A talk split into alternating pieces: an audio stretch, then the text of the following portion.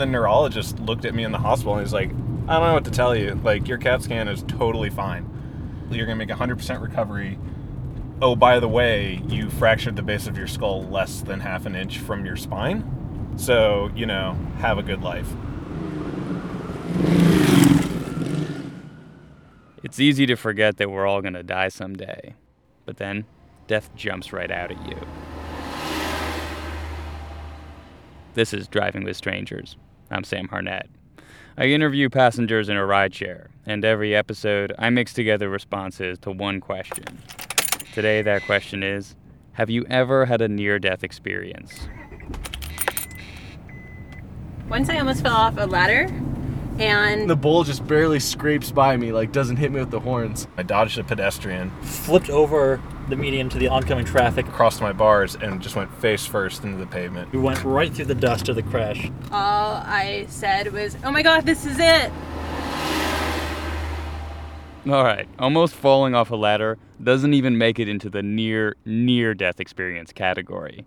But you can hear in their voices this kind of excitement when they talk about almost dying. Like this guy. He ran with the bulls in Pamplona. We're just slapping the bull with newspapers. Why and were then- you? Wait, and he why ran were, away Why were you doing this? Like, because that's the only way you could distract the bull. no, why did you decide to d- like? Because I was just hammered, and I was like, oh, it'd be fun. I was like 18. This next passenger says she's almost died so many times it's become part of her identity. This has been happening to me since I was a kid, so it's not a big deal.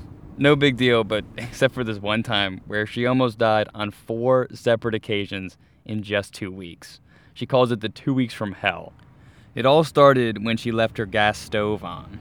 Apparently, I had the gas on the entire day, and I passed out on the phone because of um, natural gas poisoning. Later in the week, she choked on this cheesy quesadilla, and someone had to give her the Heimlich maneuver.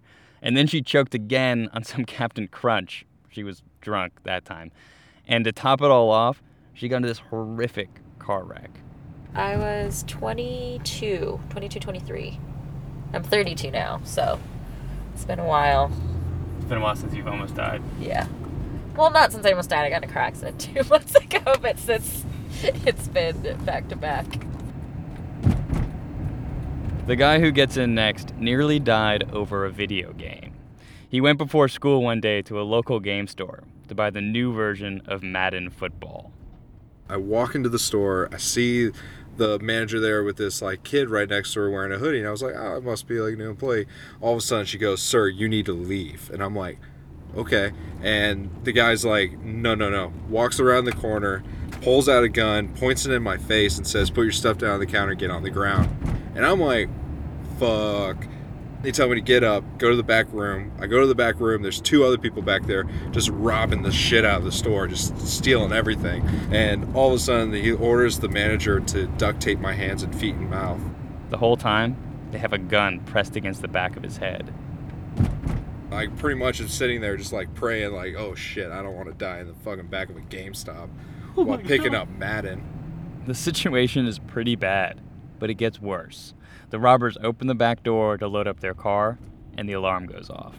They freak out. I'm freaking out. I'm like, I hope they don't close the door. Like, we're gonna stay in here, you know? But they don't. They flee. The manager closes the door, unbinds him, and she starts smoking a cigarette right there in the store. Eventually, the police come and have him fill out a report. Then afterwards, I was like, you know, did my whole report and everything, and then I was like, asked if they happen to still have the Madden game available. Uh, no. They'd all been stolen. Sometimes the passengers didn't realize at the time that they were close to dying, like this next guy. All that saved him was a phone call. I was a flight attendant. I put myself through medical school working for Pan Am, an airline that no longer exists. And I had accepted this assignment to go to Tenerife. and the night before, I decided I didn't want to take that trip. And I called scheduling and got reassigned. And the next day, that was the plane, the Pan Am plane that crashed with the KLM plane in Tenerife. And very few people survived. The Tenerife incident was the most deadly crash in aviation history.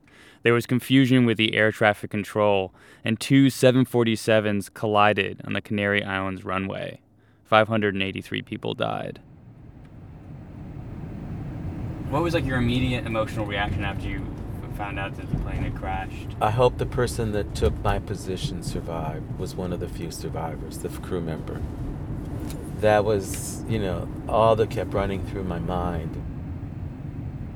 Did it change your i- mind about being a attendant? I mean, did you No, no, no. I kind of I'm Buddhist, and it's kind of like, mm-hmm. Yeah. We should probably stay in this lane because then we'll take that turn where we're forced to, and I'll get out.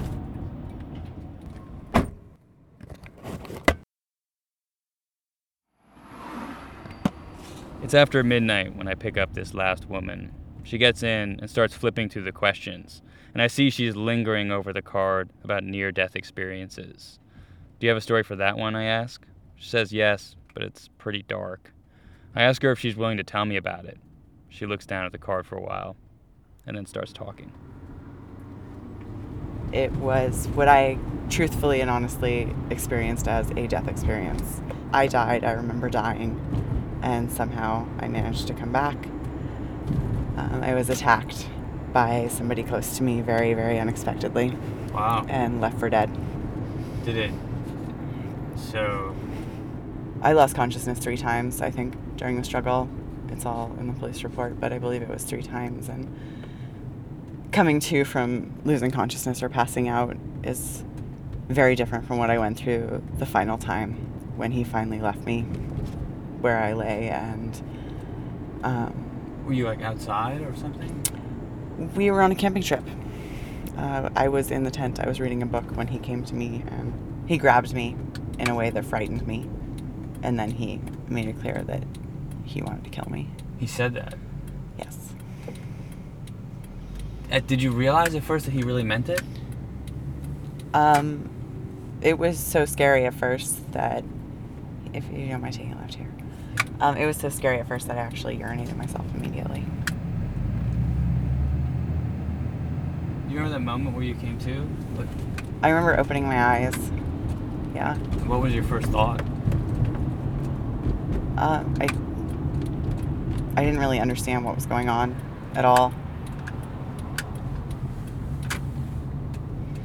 Um, I I knew that he could be anywhere and he could still be waiting to attack me. It was incredible that that you survived and you had like a new life. Well, it's my it's I'm still me, Yeah, yeah, yeah. but yeah. I'm I'm grateful to be alive every day. To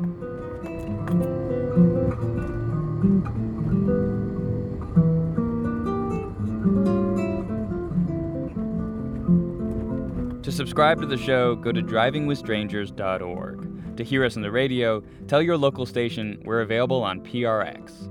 The music today is In Memory of Luke by Benji Kaplan. I'm Sam Harnett. Drive safe and keep listening.